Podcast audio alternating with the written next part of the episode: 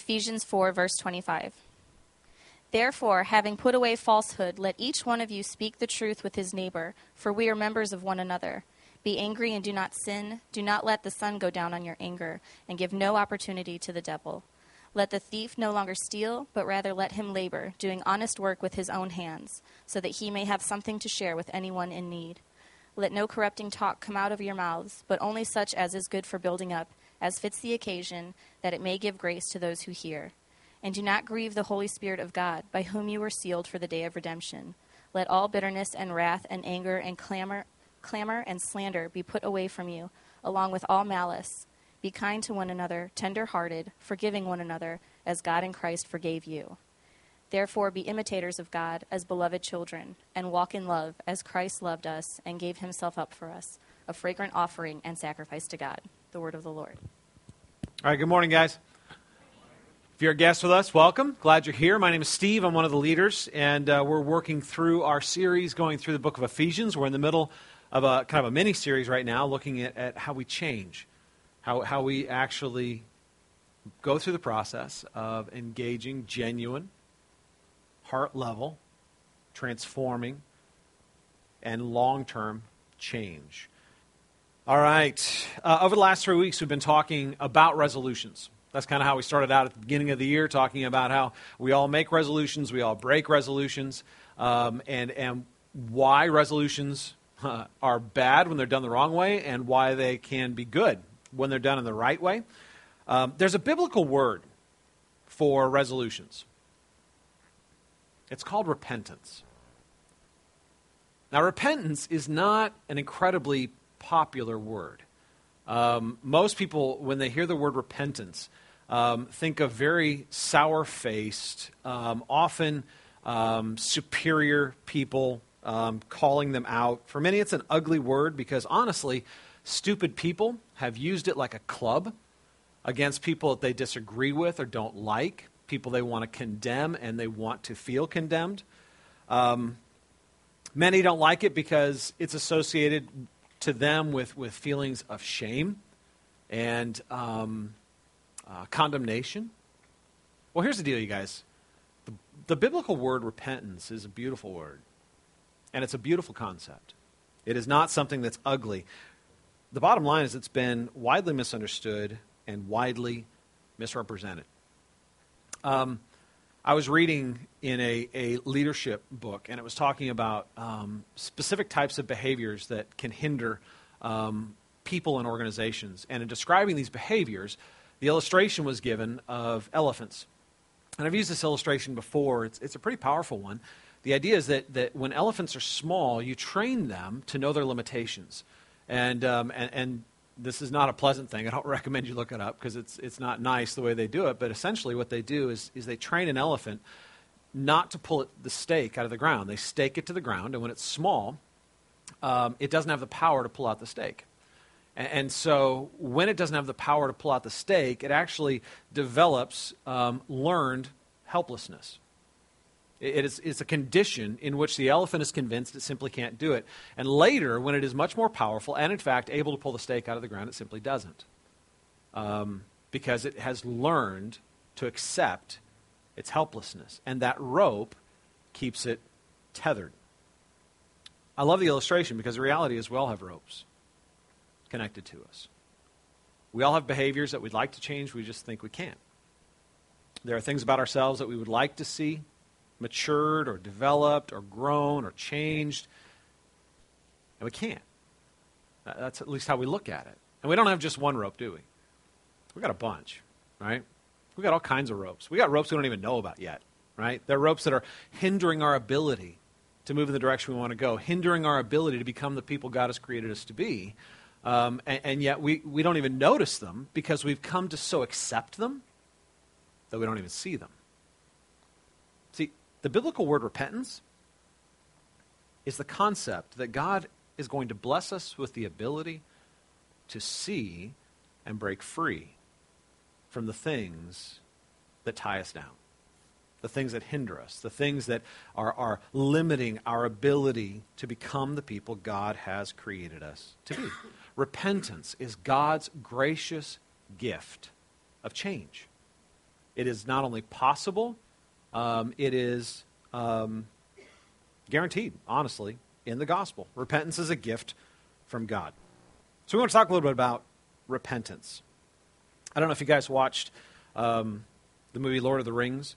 Uh, I pretty much watch it at least once a year. I know it's it's like this marathon. Um, to watch all three back to back is is long, but incredibly enjoyable. Um, and uh, and this year, um, I, I, went out and I found a great deal. I got all three movies for 18 bucks, Blu-ray. I was like, yes. People are like, did you get the extended edition? I'm like, no. Uh, it's long enough as it is, right? Uh, but there's a scene in this series where there's a king named Theoden who is um, the king of kind of the horse people sort of a deal, and he's bewitched. He is under this, this spell, and what they've done visually is pretty compelling with this character.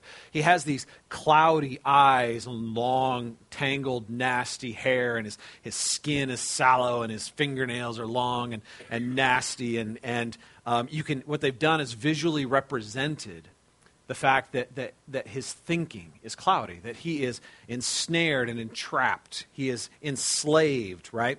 Um, and, and, then Gandalf comes in, and um, Gandalf basically rebukes the, uh, um, the bewitchment, and, and you actually see his eyes clear. And you see the skin, the color return to his skin, and the energy return to his face. That is, for me, a very graphic um, but powerful visual image of what repentance does for us. Repentance clears our eyes. It restores our energy. It gives us back our health. It allows us to become who we know we really are in Christ. It allows us to become who God has called us to be in Christ. Because outside of Christ, in our own power, we're enslaved. We're enslaved to our sin. We're enslaved to our deceitful desires. We're enslaved to um, a, an unbiblical and unhealthy view of ourselves, and we are blinded by it. Repentance is the gift that gives us the freedom to become truly who we are. The Greek word for repentance is a, is a wonderfully nuanced word. Completely oversimplified by many teachers today. Um, most of the time, when you hear uh, a biblical teacher talking about repentance, they talk about this idea of just doing a 180, right? You just stop doing your sin and you just turn, right? This idea of you just turn and then you go the other direction. You stop doing the bad thing, and, and um, uh, it, it's almost always defined purely behaviorally. Uh, the word is metanoeo. That's the Greek word, and it literally means a change of the mind.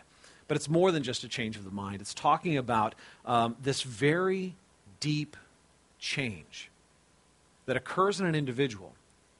And it begins in the mind and it works out in the life through the behavior. It is a gift of transformation, right? It's not simply a matter of conformity. It's not simply a matter of, okay, I'm going to stop doing the bad thing and I'm going to start doing the right thing. It is a change that takes place at our deepest level. And because we have a change in how we think and how we believe and how we see the world and how we see ourselves, it changes the way we live our lives, the way we behave. And it is the secret of true, lasting, transforming change. Biblical repentance is the only pathway to genuine, lifelong, lasting, transformed change.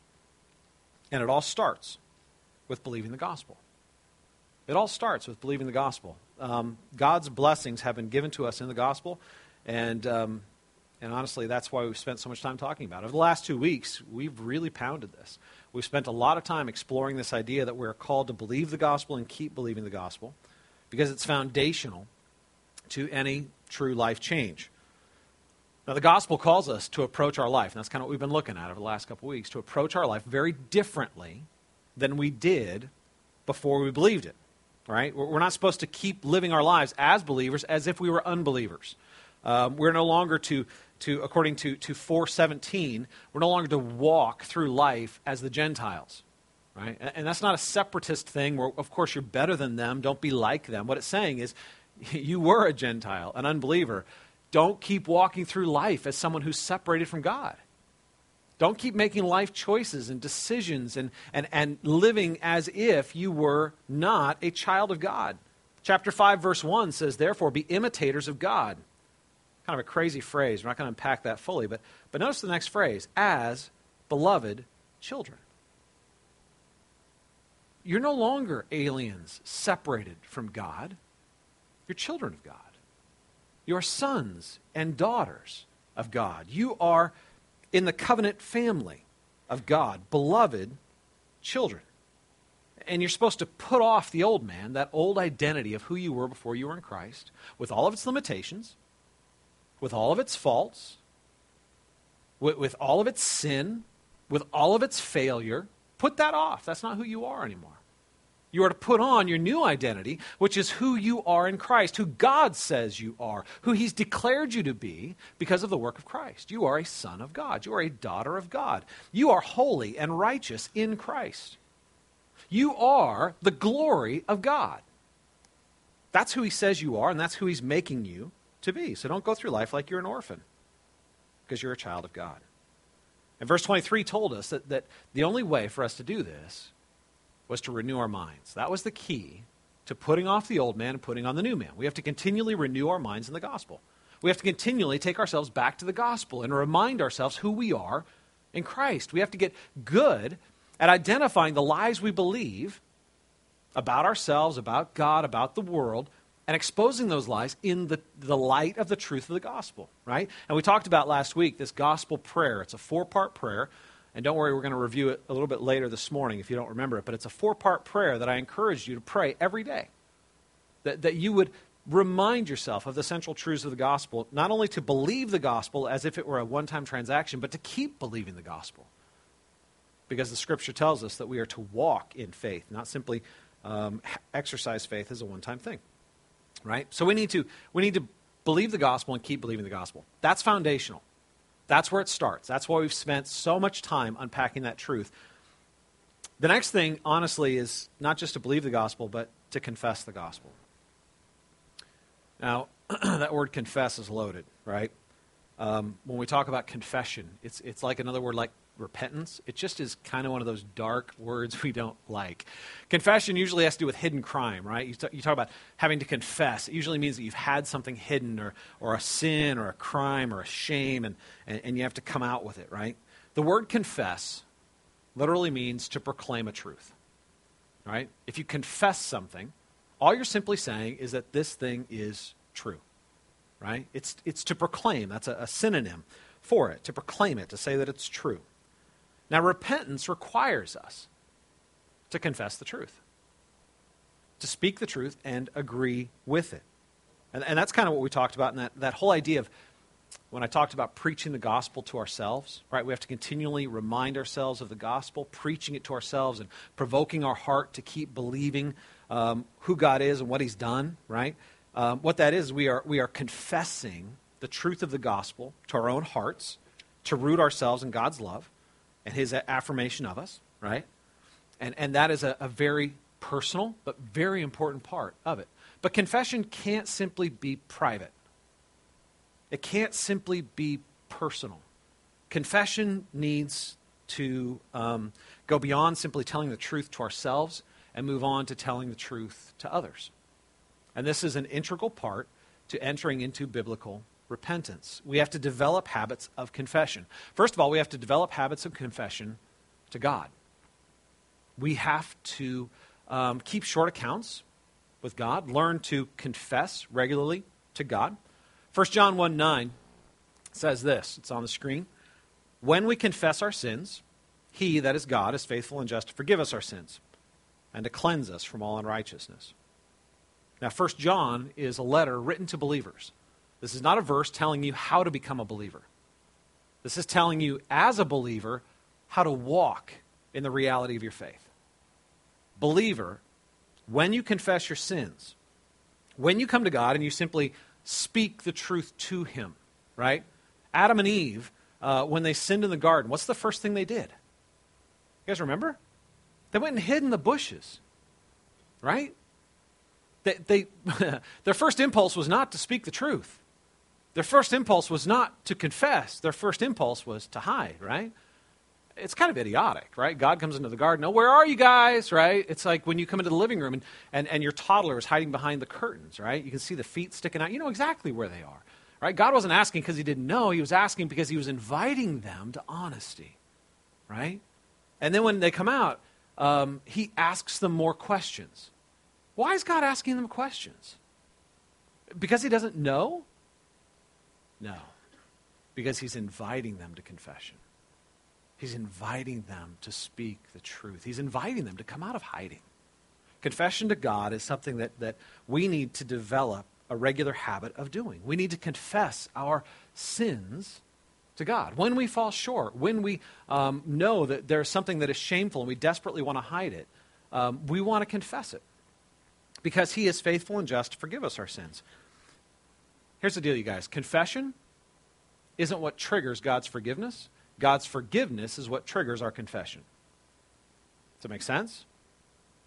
As believers, we don't confess our sins to be forgiven. We're already forgiven because of the work of Christ.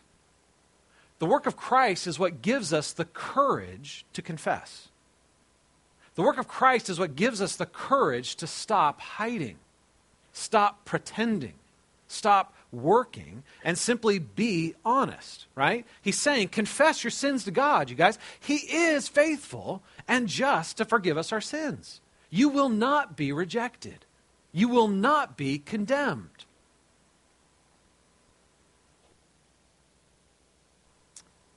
And the reason is because Jesus was already condemned for you. When, when it says that God is faithful and that he's just, that's pointing to the cross. Who is God faithful to? He, he's faithful to you, but you know what he's really talking about here? He's faithful to the work of Christ. He judged Christ in your place. Christ was your substitute in judgment. He bore the full weight of your condemnation so that you might be forgiven. He died the death you deserve to die, and he rose again a new life so that you might be blessed. He is faithful to honor Christ. He is faithful to honor the sacrifice of Christ. So when we come as a sinner, confessing our sins, he's faithful to the work of Christ. And he is just to forgive us. You know why? Because as a just judge, our sin has already been judged in Christ. He will not judge us in condemnation because Christ took our place in condemnation. The work of Christ, when we confess our sins, we're not, we're not confessing to be forgiven. We're confessing because we already are. And that gives us the courage to come into the presence of God and experience the blessing of our forgiveness. Do you catch that? A lot of us are walking through life, honestly, uh, with a, a, a pardon, and we're not experiencing the benefit of it because we haven't let go of the condemnation that's no longer ours. We keep walking in the shame. We keep walking under the cloud of guilt. We keep walking in separation from the benefit of our forgiveness, even though we have it in Christ. This is an invitation to experience the fullness of the blessing of your forgiveness. When we confess our sin, he is, he is faithful and just to forgive us our sins and to cleanse us from all unrighteousness. To cleanse us from all unrighteousness the end of that verse has given me more comfort than many, I don't even know how many other. I mean, this is, I can't tell you how many times I personally, in my walk with Christ, have just been incredibly frustrated with myself. I don't know if you can relate with that. I mean, I'm just sick of myself. Um, I'm sick of my attitude. I'm sick of my sin. I'm sick of my short sightedness. I'm tired of struggling. I am failing. Um, even when I'm succeeding, I'm failing. I mean, it's that sense of just like I am overwhelmed with my own idiocy, right? But to come into the presence of God and to claim the promise I am both forgiven and I am cleansed. And to grab hold of that and to say, because Christ bore my shame, I am cleansed.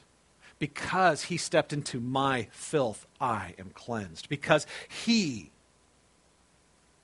became sin for me, I am the righteousness of God in him. I am cleansed. When we confess our sins to God, it's not so that we can be forgiven by God, it's so that we can experience the benefit of our forgiveness in Christ. And that empowers us. Do you get that? It, it, it, gives you strength, right? A lot of us are undercut in our strength and our testimony for Christ and our strength to move forward and who God has called us to be because that, that voice of condemnation, it's one of those hidden ropes that just limits us, that holds us. And, and you guys, the, the only reason the rope holds us is because we give it power by not being honest with God and not confessing our sin. We need to be quick to confess our sin. We need to, to um, stop hiding Right? Some of you, um, you'll, you'll sin and, or you'll do something, you know, and, and you know it was wrong. And, and what do you do? Like, you'll go beat yourself up for a little while. You'll, you'll just berate yourself for a little while. You, you will um, um, put a guilt trip on yourself for a little while. And after you've done that for a little while, then it's like, okay, now I can go to God and confess my sin. What are you doing there? You realize what you're doing? You're actually trying to do the work of Christ. You're trying to pay a price you can't pay. And that is, in fact, sin. It's pride. What you're saying is that you actually have the ability to pay for your own sin. Well, I let myself down. I fell short of my standard. I better beat myself up for a little while, and then I'll feel better about myself. When I feel better about myself, then I can reapproach God. You're actually waiting until you can reapproach God in your pride. You need to come in the absolute brokenness. You need to, when we get the gospel, we are quick to run to God in our sin. When we get the gospel, the humility of the gospel, that Christ has paid the full price, even when we feel most shameful, that is when we are most drawn into the presence of God to be reclothed in our awareness of our righteousness in Christ. So we need to develop habits of quick confession to God, right? But we also need to develop habits of confession to others. So we need to confess the truth to our own hearts. We need to confess our sins um, to God so that we can be uh, come back into the full blessing of our awareness of our forgiveness and our cleansing and righteousness. But we also need to develop habits of confession to others. James five sixteen says this. Verses on your screen. It says, "Confess your sins to one another, and pray for one another, that you may be healed." that you may be restored, that you may be made whole, that you may be once again sound. Confess your sins to one another and pray for one another. Now, there's two applications here. The first is that we need to confess our sins when we sin against people, right? We always have to confess our sin to God. You know why? Because sin is always an offense against God. Every sin is an offense against God because you were created in the image of God, and every time you sin, even if you're sitting at home in the privacy of your own home looking at a computer screen, a lot of guys are like, well, how can that be sin? I'm not hurting anybody. You're, you're hurting God, right? Because you were created in the image of God, and every time we, we sin, we are in fact defaming the image of God. And, and that's why down in verse 30 it says, Don't grieve the Holy Spirit of God, by whom you were sealed for the day of redemption. As a believer, you're in relationship with God, and when you act in a way that's not in accordance with your new nature, when you walk in your old life, you are grieving the Spirit.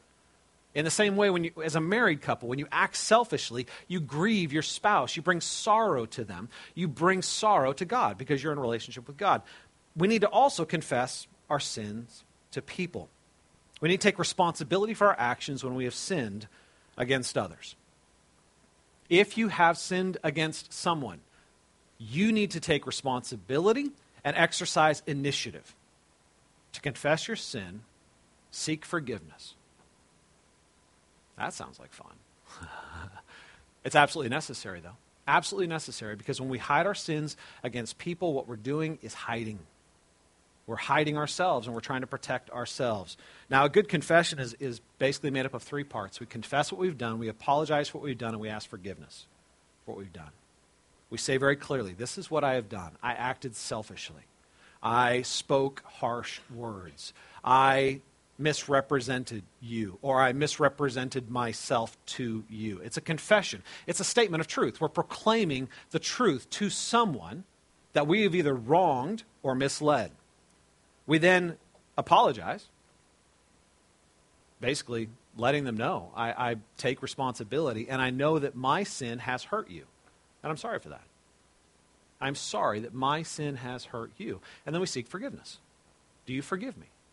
Do you release me from the debt of my offense against you? Now, it's up to them at that point whether or not they forgive you.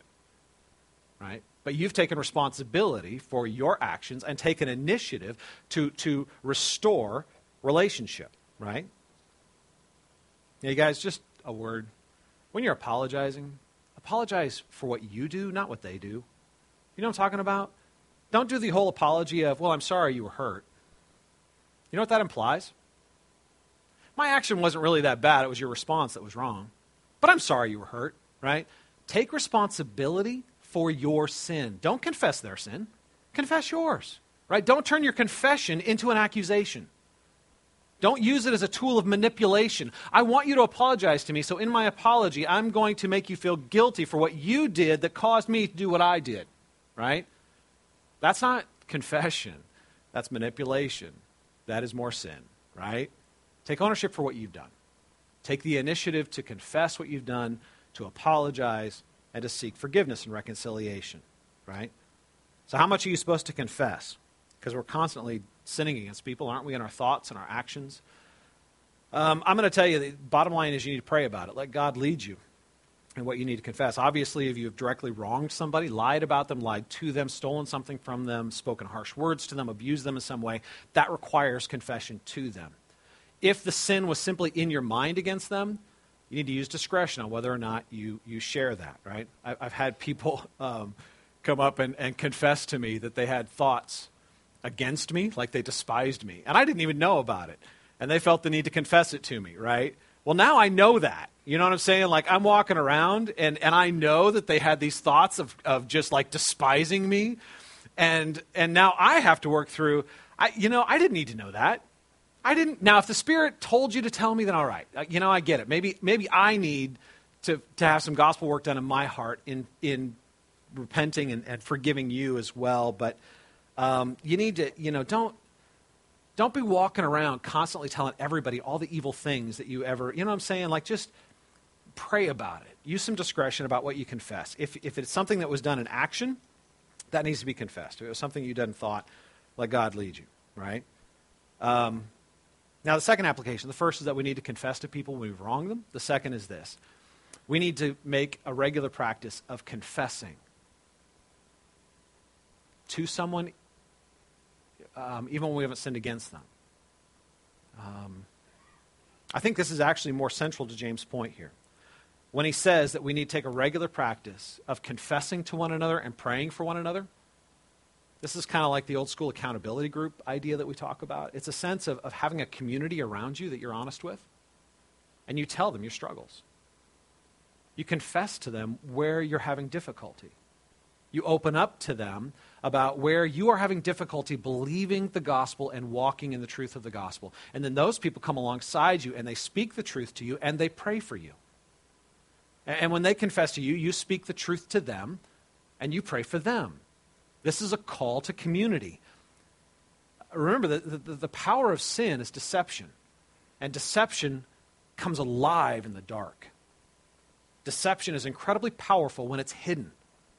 This is a call to walk in the light. It's a call to, to walk in community, to have people around you who love God and love you, and, and that you can trust, right? We're not talking about just walking up to random strangers or people that can't keep a secret, or we're talking about developing a close knit, tight community of people that you love and love you and that are going to walk with you um, and, and help you fight for godliness, right? This is why we do our fight clubs. Um, some of you who are new are like, what, what, what is that, right? Um, that is just simply our way of describing we have triads, groups of three, three men or three women, and it's a group of people that are fighting for God's best in their lives. They are fighting for the gospel to go deep in their hearts, and they're fighting with others for the gospel to go deep in their hearts. It's a tight knit, intentional community that's designed to ultimately fight to go deep in the gospel. That's the purpose of our fight clubs. Okay? If you're not in one, I encourage you to get in one. We try to equip them and, and, and keep them, but, but the whole point is, is ultimately to, to help us um, grow in this area of, of confessing and, and praying for one another. All right, let's admit it, you guys. Um, we hate confession. We really do. If you love confession, you're probably lying or you're really weird. Um, that's just not normal. We hate confession. You know why? Because it feels humiliating. Doesn't it? It's humiliating to have to go up to somebody and say to them, I was wrong. I sinned against you. Right? Because when you sinned against them, you didn't feel wrong. You felt so right. You were full of pride. You were full of whatever. And you were like, man, that person's an idiot and they deserve this and blah, blah, blah. And then the Spirit comes in and goes bam and crushes you. And you're like, oh, all right, I got to go confess. Right? It, it feels humiliating to confess. You know why you should come to love confession? Because it's humbling. Confession kills our pride. Pride is the dark closet in which we hide our sin. It's what empowers it, it's what protects the little ropes that tie us down and keep us limited in our lives. Confession is turning on the light. Humility is a source of power, right? You guys know, I've said this before. What's the difference between humiliation and humility? Pride. It's really hard to offend a humble person. It's really hard to humiliate a humble person. Right? They don't have anything to protect. They don't have any kingdom to build. They know who they are, and they're empowered in the gospel instead of in their own identity, right? So it's an invitation to humility. We need to get quick and proficient at communication, the re- at, at, at confession. The reality is we are, in our sin, arrogant cowards. That's what we are. We are arrogant cowards. We like to think very highly of ourselves, and we like to hide. because we don't want the things that we're hiding to in any way threaten our high opinion of ourselves. We are arrogant cowards by nature. Confession helps free us to the humble confidence of the gospel. Confession frees us to our gospel identity. So we need to believe the truth. We need to get good at, at, at preaching the gospel to ourselves and continually pushing ourselves into the gospel truths about who we are in Christ, right? We need to get good at confessing the truth, confessing the truth to our own heart, confessing the truth about ourselves, our sin, um, to God and to others, right? We need to get good at confessing the truth. And, and biblical repentance begins in the heart and works its way out to its behavior. So we need to get good at walking in the gospel. We need to believe the gospel. We, we need to, to confess the truth of the gospel. We need to walk in the gospel. And that's, in fact, where our passage goes. Our passage calls us to believe the gospel in such a way that it, it, works its way out progressively in our behavior. We need, we need to take the next step and actually start living it out, you guys. Not just talking about it, but actually living it out. We need to change our behavior. We need to exercise a little bit of self discipline.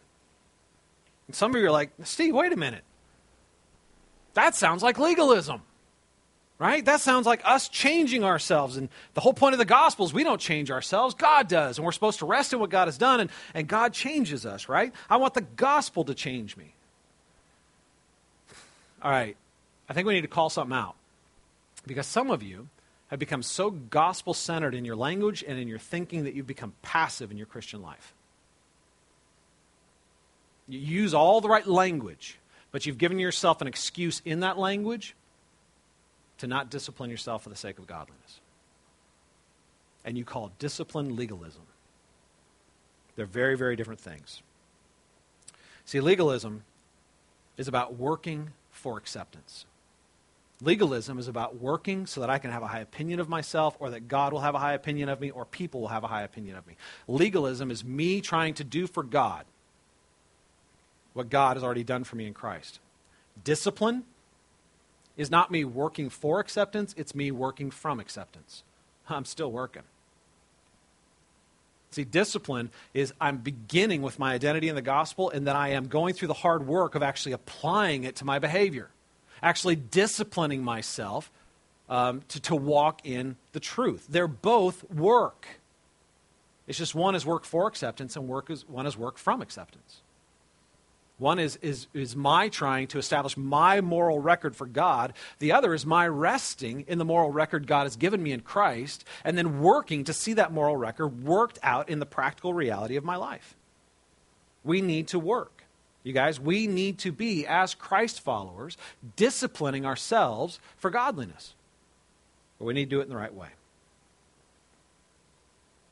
Because we're always going to be tempted to slip into legalism where we are attempting to change ourselves to earn the favor of God. And we need to keep preaching the gospel to ourselves so that we are working from our acceptance to the change. And that's why, you guys, it's really important for us to catch this. Walking the walk, putting into practice, change is not about struggling with sin. It's really not. Struggling with sin is the pathway to losing to sin. wrestling, right? Like, oh man, I'm really struggling with my sin. Yeah, you're going to lose. it's going to pin you down, and it is going to do ugly things to you. Um, sin is incredibly powerful, way more powerful than you. You, you are uh, a, a, a responder, not an initiator. And when sin initiates and you respond by simply struggling with it, you are going to lose. And that's why it's not about struggling with sin. Victory doesn't come from fighting with sin, it comes from replacing sin. Right? That, that's what we talked about. We, we, we replace our identity. We recognize who we were outside of Christ, and we replace that with who God says we are in Christ. Right? We reject the lie, we embrace the truth. That same principle needs to work out in our behavior, where we replace the wrong behavior with the right behavior in light of the truth that drives the behavior. Does that make sense? You can't divorce the two. We replace the wrong behavior with the right behavior in light of the truth that drives the behavior. Now, our little section here at the end here is, is, a, is a mini workshop. Paul gives us a mini workshop on how the gospel frees us to right behavior. Not only changing our behavior, but the motives behind it. So, we're going to kind of walk through this section and take a look at, at the pattern of putting off and putting on putting off our old man, putting on the new man, putting off who we are, we're outside of Christ, and putting on who we are in Christ, and then putting off the behavior associated with who we were and putting on the behavior that's associated with who we now are in Christ. So let's take a look at the list. Take a look at verse 25. Verse 25 says this Therefore, having put away falsehood, let each one of you speak the truth with his neighbor, for we are members of one another. All right. Verse 25 deals with the issue of lying. Put away falsehood.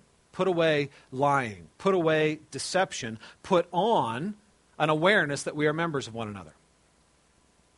Put off deception. Put on an awareness that we are members of one another. Let's dig into this a little bit. Why do we lie? Why do we misrepresent our behavior, our motives, um, our record? Why do we put up a front and pretend to be something that we're not? Why? There's going to be a lot of reasons, but they're, they're all closely associated. Usually it has to do with, with I want to impress somebody. I want them to think highly of me. I, I want them to, to speak words to me that affirm who I am. I'm looking to them to, um, just to, to reinforce something about me that I like about myself. I want to avoid shame because shame is associated with things that I don't like to look at. Um, we try to make ourselves look better than we are or not as bad as we are. That's why we lie. That's why when you're in the office and, and the boss walks in and they're like, hey, how you doing on that report? And you're like, man, it's almost done. You haven't even started it. Right? Why do you do that? It's because you're trying to project an image of who you are that you're not really. You're hiding, right? You're hiding. And, and, and really what you're, what you're saying there is, is I'm afraid of rejection. I'm afraid of judgment. I'm afraid of not measuring up. You're putting the other person in the position of judge. Their opinion of me is a final decree of me. So I need them to think highly of me. Because when they think highly of me, I can think highly of myself. We lie so that they, when we put them in the position of head over us, will think highly of us. And when they think highly of, our, of us, we can think highly of ourselves. And what Paul is saying is they're not the head. They're the body, just like you. They are members of the body. There's one head over the body, and that is Christ. And we are members of the body and members of one another. Your judgment of me does not define me. When I get the gospel, I am free to not care what you think about me. Which sounds really harsh, but it's just reality. Why? Because it only really matters what the head thinks of me. When Christ approves of me, what does it matter if you reject me? When the God of the universe declares me to be his son, what does it matter if you think I don't measure up? Why would I be threatened when you don't think highly of me when he does? Do you see what he's saying? Is, is we need to recognize that the gospel leads us to a different way of looking at ourselves. We need to put on the gospel and then put on the right behavior. We need to put on our security in Christ. And when we put on our security in Christ, it drives out the insecurity that leads us to misrepresenting ourselves. The gospel prayer last week, the first prayer was this Nothing I do can make you love me more, nothing I have done can make you love me less. It's preaching the truth to our hearts. Nothing I do can make you, God, love me more. And nothing I have done, God, will ever make you love me less because I am fully, completely approved and loved in Christ. That gospel prayer, that gospel truth leads to gospel changed behavior. And when I preach that truth to my heart, I can choose to be honest, even if it hurts. I can choose to be honest, even if it makes me reveal things that feel humiliating, because my confidence, what I'm doing in my behavior, is reinforcing my faith. I believe it to be true, and I put it into practice in my life. And you're like, yeah, but Steve, in the moment, it doesn't feel true. In the moment, I really feel like I want to lie because I, I really don't want to go through that experience of, of being humbling. And here's the thing that's where you need to let the truth lead your behavior and not your emotions. You need to choose to do what is right, even if it doesn't feel right, knowing that it is right. And your behavior will actually strengthen your faith, even as your faith strengthens your behavior. So the gospel tells me that, that I'm fully accepted. I can't do anything to make God love me more. I can't do anything, and I haven't done anything to make him love me less. Therefore, I am free to be honest. You're not my judge. Even when it's scary, it makes me look bad. Look at verses 26 27 and 31 to 32. 26 and 27 Be angry and don't sin. Do not let the sun go down on your anger. Give no opportunity to the devil. Drop down to verse 31. Let all bitterness and wrath and anger and clamor and slander be put away from you, along with all malice. Be kind to one another, tenderhearted, forgiving one another, as, as God in Christ has forgiven you. All right, now we're dealing with anger. What does it look like for us to walk the walk in regard to our anger? All right, for our use here, I'm going to define anger because we all come to the table kind of defining it.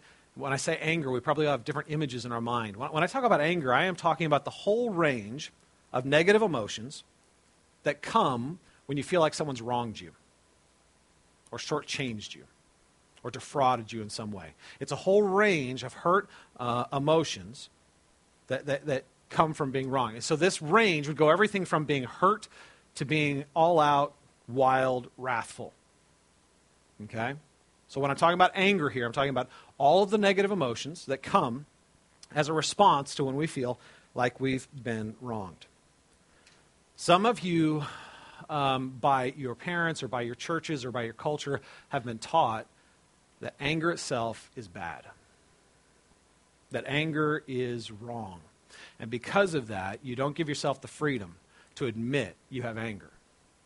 Um, you ever done that? Something goes on, somebody walks up to you, and they're like, Why are you angry? I'm not angry. No, why are you angry? I'm not angry. No, really, why are you angry? Now I'm angry, right? You just asked me three times. You know what I'm saying? You were already angry, let's just be honest. All that happened was you moved farther down the spectrum. You went from hurt to angry. well, you know, we have uh, difficult with our language and describing it, but you just moved a little bit farther down the spectrum. You know, when someone comes up to you and says, "Why are you angry?" What they're saying is, "I sense you have a negative emotional response to something I've said or done." Right? Why, why are you having this? You guys, um, I want you to see that anger isn't is normal, and anger is even appropriate in some cases. This verse doesn't say, "Don't be angry," does it? Look at what it says. It's actually a command. Be angry.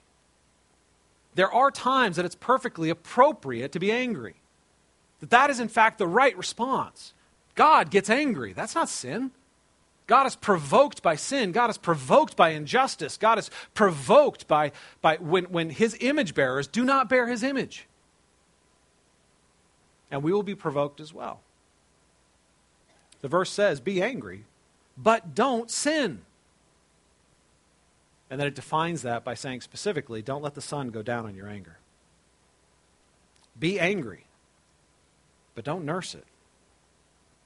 Be angry, but don't protect your anger. Be angry, but don't let it fester into resentment. Be angry, but don't become self righteous in your anger. Verse 31 is what comes out when we let our anger fester, bitterness. It, it elevates into wrath and anger and clamor, slander, when we actually start acting out in, abuse toward others, malice, just a general desire to see other people suffer. That sense that, man, I just take pleasure in your, man, you got what you deserved. When we let anger fester, it produces a whole host of, of, of weeds, spiritual weeds in our, in our lives, right? Verse 32 says this put it off. Verse 32, put it off. Instead of, instead of festering in your anger, be kind to one another. Put off the anger, put on kindness. Put on a tender heart. Put on forgiving one another, as God did with you. See, our gospel prayer would run like this. The gospel prayer that preaches the gospel to my, to my heart is this As you have been to me, so I will be to others. As you have been to me, so I will be to others. I'm not just going to forgive you because it's a nice idea. I'm not just going to forgive you because it's a, a, a, a high ideal. I'm going to forgive you because I've been forgiven. I'm going to extend you kindness because I have been extended kindness. I am going to be generous with your faults because God has been generous with mine. So, the gospel change that comes out of this is that I give forgiveness instead of holding a grudge. I give someone the benefit of the doubt. I give them kindness. I turn to them with a tender heart instead of hardening my heart and holding a deep resentment toward them. I extend kindness instead of exacting revenge. How do we do this? The same way we do anything, you guys. Some of you are struggling with forgiveness, and this can be one of the most difficult and painful areas where the grace of God will make advances in your life. But listen to me the only way it happens, the same way all other change happens. You need to sit in how much you've been forgiven and let it break your heart. You need to see how bad and offensive your sin was to God and how He extended you kindness and love in spite of your sin that your sin was so bad, Christ had to die. But you're so loved, he was glad to do it. You need to sit in your forgiveness until it breaks your heart. And when it breaks your heart, you will find a supernatural power to extend grace to others. The generosity you extend to others is the natural outflow of your realization of the generosity that has been offered to you. It is the behavioral change that grows out of the realization of the truth of the gospel. Verse 28 Let the thief no longer steal, but rather let him labor doing honest work with his own hands, so that he may have something to share with anyone in need. So put off stealing, put on generosity. What do you steal? well, you steal stuff, right? It's stuff that you think you need or stuff that you think you want to be happy, right? It, it's, it's me when I was a kid going into the convenience store and not having a dime in my pocket, but seeing a toy on the shelf and going, I, I, I need that for happiness right now, right? And grabbing it and shoving it in my pocket, right? It's me as a teenager um, becoming a shoplifter. It's, it's, but here's the deal. Some of you are like, yeah, dude, that's not my story. I don't steal stuff. That's not who I am. Really? You've never stolen anybody's reputation? You've never stolen credit for something that wasn't fully your credit to claim? You've never stolen something that didn't belong to you, someone's name, someone's reputation. See, here's what stealing says stealing says, I don't have what I need. You do. And I'm entitled to it. So I'm going to take it.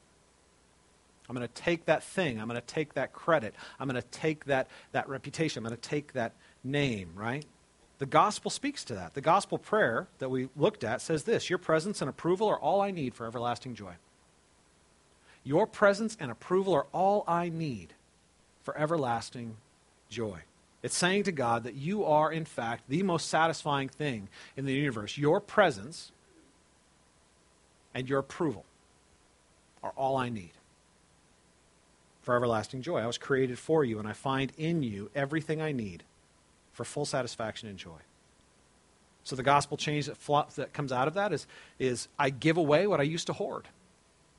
I stop looking to my things to define me. I stop looking to other people's things to satisfy me. I stop looking to, to um, other people's reputation or their words to define me. I am generous with my things, with my time, and with my reputation. Because I am secure in who I am in Christ. So overwhelmed with what I've been given that I freely give to others, knowing that God is a God of grace and his giving never ceases. People who get the gospel are generous people. People who get the gospel are generous people. Not because they're trying to meet some standard or earn some name or, or measure up. They're generous people because they live in the generosity of God. And they know that the generosity of God knows no limits. It's an ever flowing fountain of grace. Verse 29 Let no corrupting talk come out of your mouths, but only such as is good for the building up as it fits the occasion, that it may give grace to those who hear. This even extends to the use of our, our crazy tongues. Put away corrupting talk and put on grace filled talk. Moralism would come in and define this very simply. We like this. You know, it's kind of like here's the list of bad words. You don't say these things. Here's a list of good words. That's how I heard it taught. Uh, when I worked at a Christian school, it was kind of hilarious, right? The kids weren't walking around saying the big bad words. Instead, they had the Christianese bad words, right? Things would go wrong, and they'd yell stink or crap, or well, that was actually too much. They couldn't say crap. They got in trouble for that. Um, but they would they would come up with some Christianized version, right? Um, and one of my favorites was the whole gosh darn it, right? I'm like, who is gosh and what do you want him to darn? What, you, what does that even mean, right? Here's the deal, you guys. We're not talking about creating a list of words. These are the bad words, these are the good words. Avoid these bad words. And, you know, that's not what this is talking about at all. The word is corrupting. We want to avoid, we want to, we want to put away corrupting talk. Talk that rots someone's faith and confidence in Christ.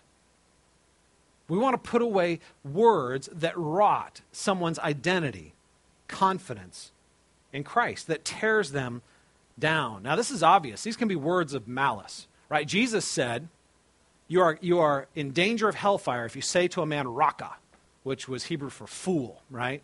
Which is ironic because the Bible itself calls some people fools. Eh, so it must mean that sometimes it's okay to call people a fool to, in fact, say to them, You're being a fool. That's just honesty, words of truth spoken in love. And the difference, though, is that there are other kinds of words when you call someone a fool and your intent is to destroy them. Your intent is to tear them down. Your intent is to remove their confidence. Your intent is to grind them into the earth. This is corrupting talk, words of malice that undermine the work and the presence of the gospel. But you know what? These can also be words of comfort. When that comfort points to the wrong place. When you have somebody who is suffering and you come alongside them, you know, two gals, and, and the one comes in, she's complaining about her whole day at work, and the other one just wants to comfort her. She's like, you know what, you're right, your boss is such a jerk. What an overbearing idiot. She just doesn't understand. You know, you're just trying to bring comfort. That's corrupting talk. Because you are, in fact, rotting her ability to trust what she should really be trusting, which is her identity in Christ. So, nice words can be corrupting talk too, right? Words of advice, right? When you go all Dr. Phil on somebody and you're telling them, all you need to do is be strong, just have more confidence in yourself. You need to believe in yourself, right? Those all sound wonderful. Those are the, the mantras of our society. That is corrupting talk because it rots our ability to rest and trust in the work of Christ and leads us instead to rest and trust in our own ability. Corrupting talk rots our ability to embrace the gospel. So all that self-help power is within you garbage that, that just sounds so positive and so wonderful and so encouraging tears people down because it doesn't point them to the genuine solution, right? Instead, you're supposed to put on words that are good for building up. The word edifying literally means to build up or to strengthen. Instead of rotting your confidence in the gospel, I'm going to build up your confidence in the gospel. I'm going to point you to faith in the gospel. I'm going to point you to the one who can save you, not yourself. I'm going to point you to your confidence in Christ, your identity in Christ. I'm going to point you to, to grow in your faith in Christ. I have a friend who is dying from cancer. And even as he is going through the process of dying from cancer, he is growing in the strength of his faith. And it's kind of crazy the stuff people will come in and say to people who are suffering. You got some idiots that'll come in and they'll just be like, you know, if you just have enough faith, then you'll be healed. The reason you're sick is, is you don't have enough faith. Where's that put the attention? Where's that put the weight? It's all on me. If I could just do better, if I could just be stronger, if I could just believe more. It's not your faith that saves you, it's the one that you have faith in that saves you. We should never direct somebody to try to refocus their attention on themselves. That is corrupting talk. We need to direct ourselves to the God of all creation, right? Our confidence is in Him, not our ability to take hold of Him. Some come in and simply minimize the suffering and try and make it sound less. In a hundred years, we're all going to be dead. Now, let's just put a little perspective on it. It's all going to burn in the end. That minimizes someone's suffering and it minimizes the, the devastating effect of the fall and someone's personal pain. That is corrupting talk. Some will come in and, and, and try and deflect. You know, God, God's not really in control of this. This isn't the way God works. If He were in control, He wouldn't allow something like this, which is subtly undermining that person's ability to believe both in the goodness of God and in the power of God. That is corrupting talk. We need to put corrupting talk away and put on words that direct people to grow in faith in Christ. The gospel prayer that I encourage you to pray says this I will measure the compassion of God by the cross, and I will measure the power of God by the resurrection. Everything I say should be pointing people to measure the compassion of God by the cross. He loved us enough to send his son to die never doubt the love and compassion of God. And we should measure his strength by the ability to raise life from the dead. He can deliver you even now. We should never doubt the strength of the hand of God. Talk that builds up leads our heart to grow in faith. Right? So we put on words of grace. That's the change that comes out of it. Words that build up and point people to God's heart to grow in trust and God's power to grow in faith. You guys, repentance comes from believing the gospel, applying it to our own hearts, and then walking out in the reality of a life that is changed by those truths. Which means we need to get serious about walking out the implications of our faith. We need to stop being passive in our faith and simply saying, well, it's good enough if I believe the right things, because the reality is James says, faith without works is dead. We need to recognize that, that our faith has a natural way of outgrowing in our lives. And as we simply put the truth into action, that, that allows us to experience in greater depth the freedom that God has given us. It exposes the ropes that tie us down to an identity that destroys us, a limitation of life that ultimately will enslave us, and it sets us free to become the men and women that God has created us to be.